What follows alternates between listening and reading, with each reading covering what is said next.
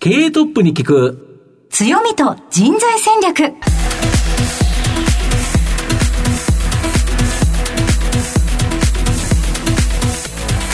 毎度相場の袋上こと藤本信之です。アシスタントの飯村美希です。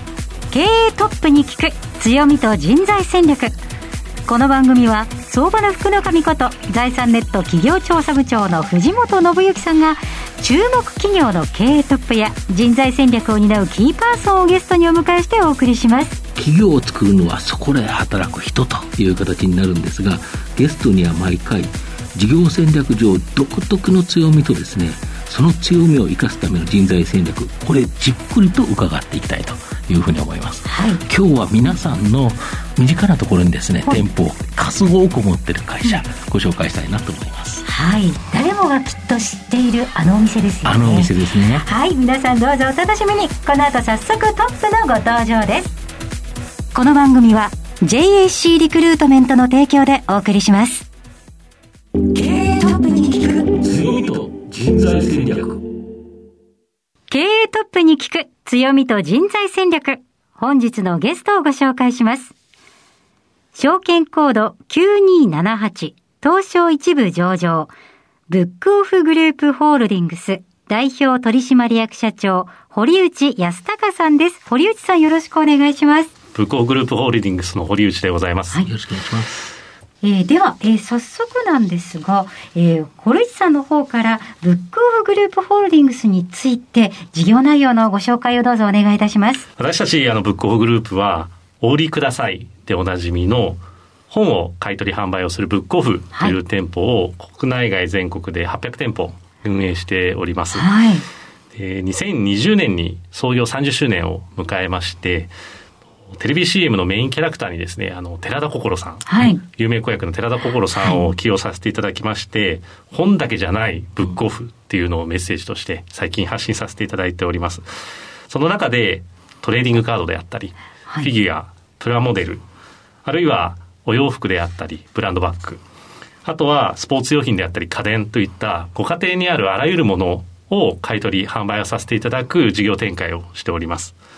また近年では、ブックオフというお店全国にあるんですけれども、はい、まだまだおなじみでない方がいらっしゃいまして、例えば、あの、百貨店をご利用されるような富裕層の方に、リユースという体験をしていただくために、ハグオールというサービス名で、買い取りのサービスを展開させていただいたり、あるいはですね、海外に目を向けますと、日本で買い取った商品全部国内で売れるわけではなくてですね、残念ながら売れ残ってしまうものがあるんですけれども、そういった商品をマレーシアに輸出しまして、マレーシア国内にジャランジャランジャパンという名称の店舗を出店しまして、そちらで現地の方に日本の例えばぬいぐるみであったりとか、例えばお洋服であったり、食器であったりっていうものを販売するということで出店をしております。非常に盛況で、どんどん出店を加速してということで、買い取ったものをですね、すべて価値に変える。そういう会社でございます。わあ、すごいですね。確かにですよ、うん、あの、日本ではもうたくさんありすぎちゃって、うん、売れ残っちゃうようなぬいぐるみとかでも、海外に持ってったら、あ、ジャパニーズアニメーションぬいぐるみみたいなことですよね。ね。また違うという感じですよね。そうですよね。うん、いや、こんなにたくさん店舗があると知らずに、えー、本日お話聞けるの大変楽しみです。よろしくお願いいたします。よろしくお願いします。えー、企業のお話、後ほどじっくりと伺わせていただきますが、まずはトップは企業にとって大大切な人材であり強みでございます。トップのお人柄に迫らせていただきます。いくつか質問にお付き合いお願いいたします。はい、では、堀内さん、生年月日を教えてください。はい。1976年4月28日の45歳になります。子供の頃はどんなお子さんだったと思われますか？子供の頃はどちらかというと内気な性格でして、はい、小学生の頃は父親が転勤族だったので、東京生まれだったんですけれども、名古屋、札幌と移り住んで、はい、小学校の中頃から東京に移り住んでるんですけれども、何しろよく勉強してまして、へはい、中学受験を、まあ自分の希望でやったっていうところですけれども、中学受験の勉強をずっとしてましたね、毎日。あ、好きだったんですか？きっかけとしては、やっぱりこういうのってクラスメイトのライバルがやっぱりいまして、勉強もできる、顔もいい、スポーツもできるっていう彼が、まあ、テストを受けるっていうことで、それに自分もチャレンジしたいっていうのをきっかけに、あの、テストを受けまして、その後、まあ、自分でやってみたいっていうことで、多分人生で一番勉強してた時期なんじゃないかなっていうふうに感じてます。はあ、コツコツとこう、メラメラと闘志を燃やすタイプなんですね。そうですね。なので勉強してる時はいくつか塾、う週末とか通ってたんですけれども、朝から晩まで誰とも喋らなくてもいいみたいな。へえ。ちょっと極端に感じました。だいぶ極端な感じでしたけど、はい、あまりこう社交的というか、たくさん喋るというよりは、どちらかというと人見知りなタイプではありました、ね。はい、そうだったんですね。現在からでは全然、うん、あの想像もつきませんが、ね。うん、えー、では、堀内さん、学生時代熱中したことなどがありましたら教えていただきたいのですが。そうですね。あの、学生時代熱中したのは本当にいろいろあるんですけれども、中学時代は吹奏楽部で、はい、高校時代はバレーボールをずっとやってまして、はい、で、大学時代は迷いながらまた音楽のバンドサークルっていう形でやってたんですけれども、一番ハマったなって思うのは、学生時代のアルバイトでして、はい、高校3年生、私はあの大学付属の高校に行ってたので、受験がなかったので、はい、高校3年バレーボール部引退してから、アイスクリーム屋さんでアルバイトをしまして、はい、あの、今はもうお店ほとんどないんですけれども、ハーゲンダッツの。高級アイスクリームじゃないですか。高いやつですね。そうですね。はい。美味しいやつですね。そのお店で高校3年から大学4年まで、4年間仕事をしてまして、それにも本当にどっぷりハマりまして、勉強もさることながら、本当にその中で仲間と一緒に汗をかくっていうことを楽しんだ学生生活でした。ハマるというのは、どこになんでしょうか？アイスの魅力ですか？いや、アイスの魅力もそうなんですけど、はい。うん、と店内がそんなに大きくなかったんですね。はい、で、1回のシフトで4人とか5人ぐらいしか入らないんですけれども、あの、アイスのフレーバーをどこに置いたら売り上げが上がるかとか、うん、キャンペーンでこのパフェを売るよストロベリーパフェを売るよって言って3種類ぐらい提供されるんですけど、はい、それをどういうポップを作って、どういうトークをしたらお客さんが買ってくれるかとかですね、うん、あとは、その、持ち帰りの商品をどのぐらいストックしておけば、品切れしないかとか、そういうことを仲間と一緒に考えて、実行していくっていうのが本当に楽しかったですね。ああ、店舗のレイアウトとかも、えっ、ー、と、介入することができてっていうことなんですか？そうですね。この店長が社員で一人いて、アルバイトで運営するっていうことだったので、アルバイトが、例えばシフトを組んだりとか、はい、アイスの発注をしたりとか、うん、在庫管理をしたりっていうこともそうですし、あの、それこそ溶けやすいフレーバーとか、硬、うん、いフレーバーとか、はい。あとは提供するときに何個コーンが持てるかとか、そういうなんかこう生産性を高めるためにとか、みんなで切磋琢磨するっていうのは本当に知恵を絞ってたので、隣の店舗と競争するんですよね。はい、私、蒲田にいたので、蒲田のお店なんですけど、はい、川崎と競おうとか、うん、横浜と頑張ろうとか、うん、そういうことをやってって結果達成すると本当に楽しいっていう、その達成感に酔いしれてたじゃないですけども、楽しんでましたね。はい。じゃあ、アルバイトっていうよりかお店作りの経験でしたね、うん、そうですね。お店を一緒に作ってるっていう感覚でした。はい。えー、そんなアルバイトを経て、社会人のスタートはどちらだったんでしょうか？はい。中央クーパーサンドライブランドというとコンサルティング会社に入社しまして、今は2回合併をして、今は日本 IBM になってるんですけれども、私が就職活動した1999年、98年は、金融も商社も非常に厳しい時代だったので、私自身も企業に所属するという発想というよりは、うん、あの自分自身が腕を磨いて自分自身で仕事をしていくっていう発想でコンサルタントになりたいっていうことで、うん、その会社に就職をしました。お店作りからの経験もなんとなくわかるような気がしますね。うん、でね。でもその経営コンサルタントを目指して、その後なぜブックオフにつながっていくのでしょうか？はい。えっ、ー、と、その後、一回転職をしまして、またコンサルティング会社に入ったんですけれども、はい、そのコンサルティング会社で、ブックオフのプロジェクトにアサインされまして、はい、向こうの本社で半年常駐しまして、ブックオフ本社のと業務改善とシステムをどう構築していくかっていうことを実行するというプロジェクトに参画したっていうのがきっかけで、その時に一緒にと仕事をブックオフのメンバーとさせていただいたんですけれども、その方の一人から、よかったら一緒に仕事をしないかっていうことを言われまして、子会社を大きくしたいので、はい、そこのマネージャーにっていうことでお声掛けをいただいたのがきっかけで、まあ、やっぱりコンサルタントというアドバイスをする立場から、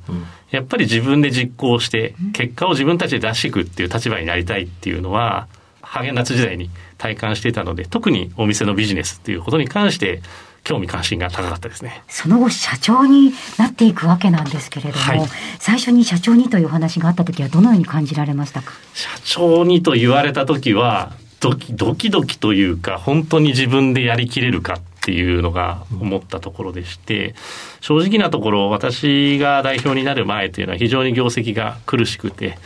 前任の社長がこのタイミングで責任を取って辞めるということで、とお話をいただいて、当然私も経営企画を担当する役員でもあったので、業績が悪くなった理由は自分にもあるっていうことの中で、そのバトンを私自身が引き継いで良いのかどうかっていうこともそうですし、私自身がその状況を打開できるのかも含めて、いろんなことが不安というか、いいのかなっていうのはあったんですけれども、まあ、ある意味使命感ですよね。はい、やらなきゃならないっていうところの中で、やろうっていうふうな気持ちを受けました。はい、はいありがとうございます。えー、堀内さんのこれまでに迫ってまいりました。えー、それではこの後は組織の強みと人材戦略に迫ってまいります。経営トップに聞く強みと人材戦略。本日のゲストは証券コード9278東証一部上場ブックオフグループホールディングス代表取締役社長、堀内康隆さんです。ここからは会社についてお伺いしていきます。まあ、ズバリこの番組はですね、はい、強みと人材戦略というタイトルになるんですが、はい、まあ、ブックオフといえばですね、やっぱり書籍というイメージが、本っていうイメージが強いんですけど、実はこの書籍の売り上げって、現在は約3分の1しかないとか。そうですね。現在おかげさまで国内外で800店舗運営をしておりますが、そのうち400店舗がフランチャイズの方々が運営している店舗になるんですが、はいうん、その直営店に限ってお話をしますと、はい、本という商材でない家庭にあるあらゆるものを販売する、ブックオフスーパーバザーという大型店をですね、はい、50店舗ほど運営しておりまして、本以外の商材の方の広がりがどんどん広がってきております。で、結果、本、書籍が大体30%、はい、CD、DVD、ゲームソフトといった類が30%、はい、本ソフト以外ですね、はい、お洋服からご家庭にあるあらゆるものが、40%という形の構成に広がったという形になっております。なるほど。で、店舗数としては、先ほどおっしゃられたんですけど、いろんな店舗あると思うんですけど、はい、どのような店舗がいくつぐらいあるんですか？全国800店舗のうち、うん、650店舗ぐらいが100坪から150坪の本、ソフトメディアを中心とするブックオフ、うん、イメージするやつですよね。いわゆる皆さんがイメージするブックオフはそのタイプになります。で、それ以外の150店舗ほどなんですけれども、はい。はい、先ほど申し上げた本、ソフト以外にあらゆるものを扱う、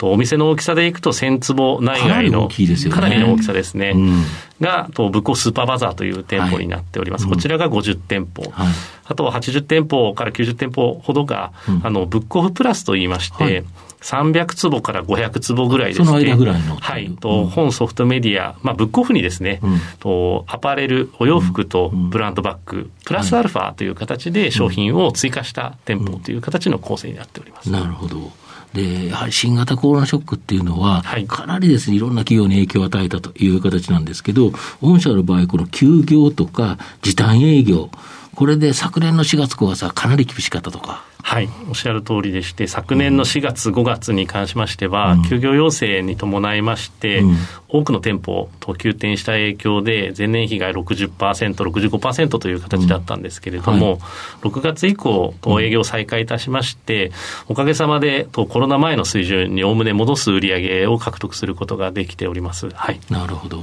このリユースっていうのは、はい、実は、まあ、販売も当然重要だと思うんですけど、はい、買い取りっていうのが、まあ、将来の売り上げにつながるということでいうと重要になると思うんですけど、はい、今回新型コロナショックで、はい、逆に言うと家にいる時間が長かったから、はい、いろんなものを断捨離しようとする動き、はい、これ結構買い取れたという感じですか？それがですね、うん、私もそういう動きを期待してたんですけれども、はい、と販売の方が先に本の需要に応じて売り上げが戻ってきたんですが、なるほど。おそらくご家庭の中で片付けは進んで、うん。売りたいものは出てきたんですけれども、夏から秋口ぐらいまでにかけては、不要不急の外出を控えるっていう言葉がある中で、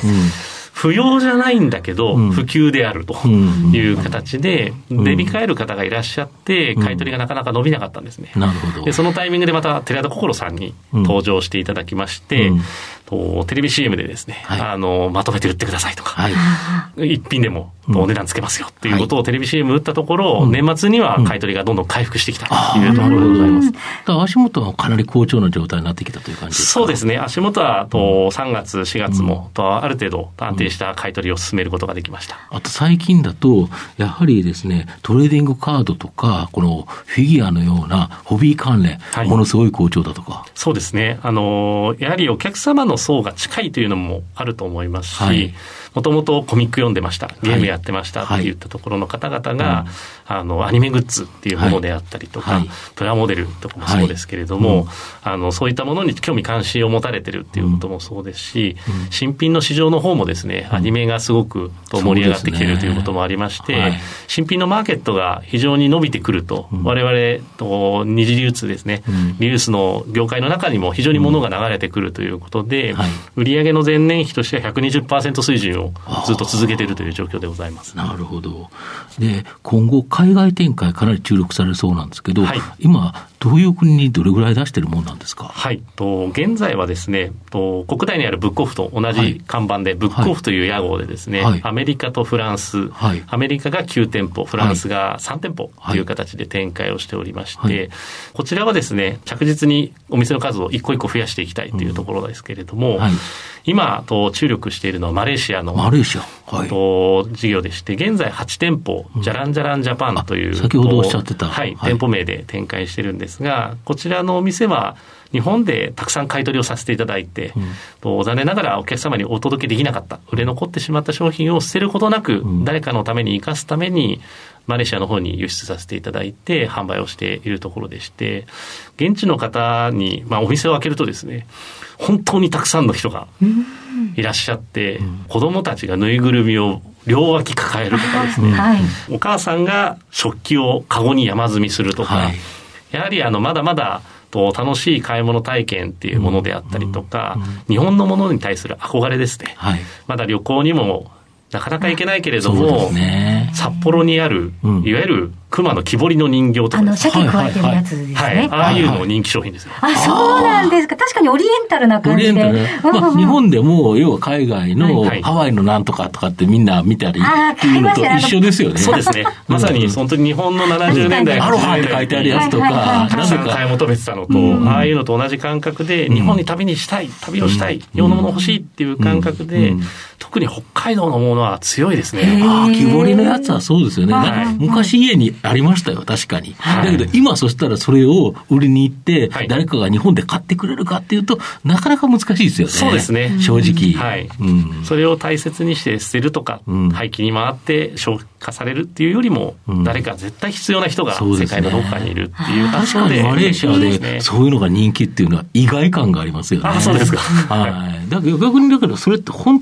当にいわゆる SDGs という観点から考えると、素晴らしいことですよね。そうですね。誰かにとって価値のないものでも、ここに人にとってはすごく価値があるもの、それをうまくつなげる、はい、それがやはりブックオフさんの使命というか、マッチングさせるっていうことですよね。そうですね。今のまさに時流の中で、うん、といかにこう生産されたものを、うん、といろんな方の価値に変えていくかって考えていったときに、うん、あの、我々ができることとして、当然店舗を運営するもさることながら、リユースという機能を、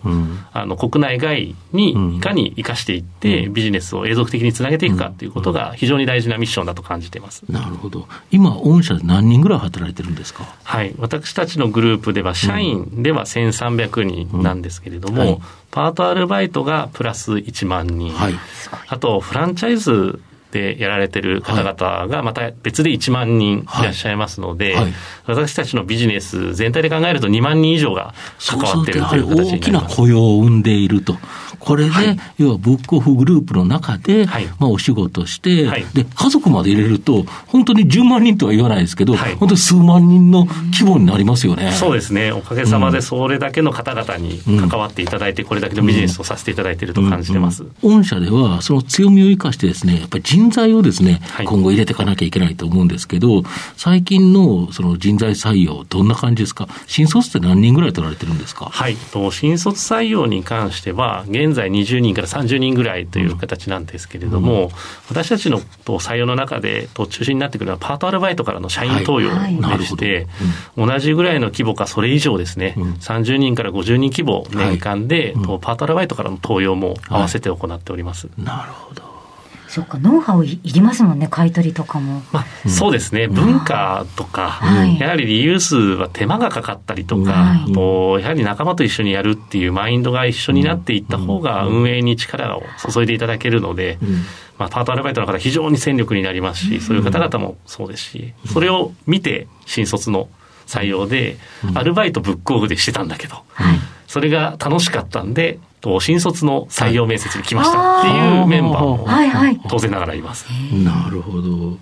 御社の経営理念教えていただけますでしょうか？はい、と私たちの経営理念はですね、事業活動を通じての社会への貢献と、全従業員の物心両面の幸福の追求という、この2つを経営理念として掲げております。なるほど。御社、逆に言えば、今後、弱みがあって、ここを強化したい、なんていうのございますか？はい、と弱みというか課題と申し上げると、うん。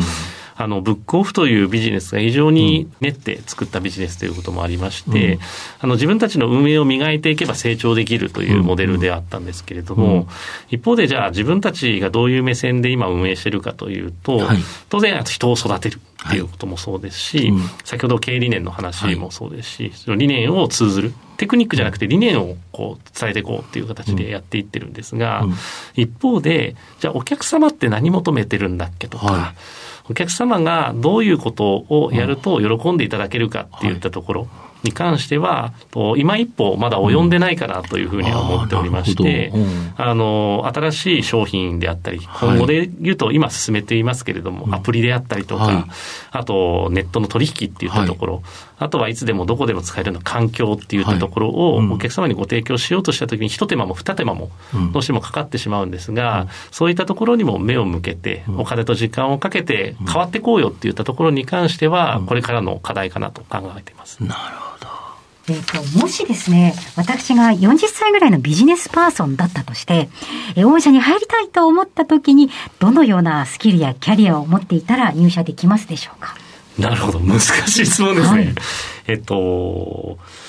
キャリア、まあ、いわゆる中途採用の人材だとしたときに、とすごく大事だなと思っているのは、これまでの経験の中で何かを成し遂げたっていうことを言い切れる方はすごく大切かなと思っています。はい。はいあの、いろんなものを企画したりとか、アイデアを浮かべる方がいらっしゃいますけれども、それを形にして、周りを巻き込んではい。実践するっていうところまでいくと、なかなかいろんな障害があると思うんですよね。はい。そういった経験をされていると、きっと人とたくさんコミュニケーションしていると思いますし、自分が我慢をしていることもあると思いますし、はい。時には強く言うこともあると思うんですね。うんうんうんそういったそのスキルよりも体験っていったところが、うんうん我々のグループに入った時にもうん。すごく大事なエッセンスになりますので、そういったところがと自信持って言える方っていうのは、ある意味どういうカテゴリーであっても、あの、すごく、と、我々にとってはありがたいなっていうふうに思っています。はい。逆にスキルということでいくと、こう、やっぱり職種によってはい。様々なので、はい。あの、専門的なスキルをいる IT の分野もあれあば、ーそうですね。店舗運営っていうことでいくと、はい。とコミュニケーションとか、そういったところが必要になってくるので、ちょっとバラバラかなと思ってます。はい、はい。ありがとうございます。またでは、えっと、新卒の方、いや、また中途のもそうですけど、こういう人材、こういうマインドの人材に来てほしいっていうものはありますでしょうか、はい、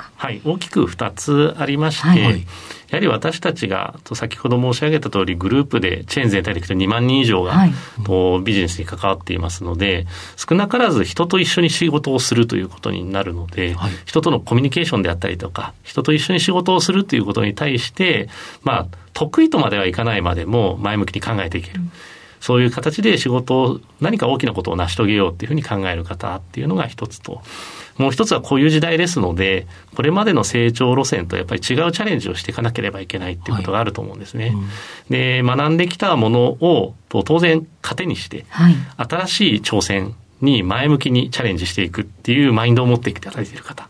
これが二つ目に私は大切にしたい人材でございます。はい、ありがとうございます。ハーゲンダッツで、いかにどうやってこう、店舗を回していくかっていうのを社長が考えていらしたように、こう、チャレンジと想像力も大切だということですね。すね。はい。まあ、お昼が近づいてきたということなんですけど、はい、やはりお昼パワーの源ということで、はい、普段社長何食べられてるんですか普段はですね、はい、あの、近くにイオンさんがあるので、お弁当を買って食べてるんですけれども、はい、あの、時間がちょっとある時にはですね、あの、すごいローカルな話なんですけれども、本社のある相模原小淵にですね、あの、ナチュラルっていう洋食屋さんがありまして、そこのグラタンがですね、あの、オーダーする都度作っていただけるんですよ。それは本当に美味しいですね。ちょっとメモしていいですか、はい、ナチュラル。小淵のナチュラル。ナチュラルのグラタン。これはお腹空きますね、この質問は。えー、今聞いてらっしゃる皆さんもちょうどお昼時でございますので、うん、今日何人かきっとグラタンになってる方がいるんじゃないかなと思いますが。はい、えー、最後の質問になるんですけど、はい、あの、社長の愛読書などですね、はい、何かリスナーにですね、お勧めできる本、はい、なんかありますでしょうか？はい。あの、ダイヤモンド社から出されている、アンジェラ・ダックワースさんのグリッドっていう、やり抜く力っていう、あの赤い表紙の本で、ブックオフに必ずありますんで。はい、で、この中の一節で、あの、才能かける努力がスキルになりますと。はいで、そのスキルに努力を掛け合わせると達成につながるっていうフレーズがありまして、うん、やはり情熱を持って努力を重ねていくことによって、最終的に自分が成し遂げたい達成につながるよっていうことをすごく言っている。これが自分の生き方というか考え方が非常にリンクしているところがありまして、これを、あの、特に若い、と社会人の方にはお勧めしたいですね。はい。ぜひ買うならブックオフでと。ぜひ買うならブックオフでお願いします。はい。ありがとうございました。えー、本日のゲストは、東証一部上場、ブックオフグループホールディングス、代表取締役社長、堀内康隆さんでした。堀内さんありがとうございました。どうもありがとうございました。経営トップに聞く強みと人材戦略それではここでお知らせです。東証一部上場 JAC リクルートメントは世界11カ国に展開するグローバルな人材紹介会社です。スペシャリストや管理職の人材紹介を通じて長年にわたり多くの企業の成長に貢献した実績を持ちます。当社では役員、CFO、CIO、本部長、社外取締役などの経営幹部層の人材紹介に特化した専門部署 JAC エグゼクティブを構え企業の経営課題解決を支援しています。経験豊富なコンサルタントが経営課題をヒアリングし、課題解決に導く人材をご紹介いたします。企業の経営改革を担う人材など、経営幹部の採用なら、東証一部上場、証券コード2124 JAC リクルートメントにお任せください。お送りしてきました。経営トップに聞く強みと人材戦略。そろそろお別れのお時間です。今日のゲストはブックオフグループホールディングス代表取締役社長堀内康隆さんでした。いやー面白いお話たくさん聞けましたね。そうですね。やはり価値の分かる人にその価値があるものを伝えていく、はい、いいですよね、はい、マレーシアの店舗に日本のぬいぐるみを受けているというのは大変興味深かった、うん、そうですね。あと熊の木彫りの人形、はいうん、これもですね、うん、確かにと納得のお話でございます、はい。はい、やっぱり身近な企業をじっくり聞ける機会というのはとても面白いですね、はい、えー、この番組は終了後はラジコのタイムフリーはもちろんポッドキャストでもお楽しみいただけますのでぜひラジオ日経のウェブサイトもチェックしてみてください、えー、それではここまでのお相手は相場の福の神財産ネット企業調査部長の藤本信之と飯村美樹でお送りしました。来週のこの時間までほなまたお昼やで。経営トップに聞く強みと人材戦略。この番組は JAC リクルートメントの提供でお送りしました。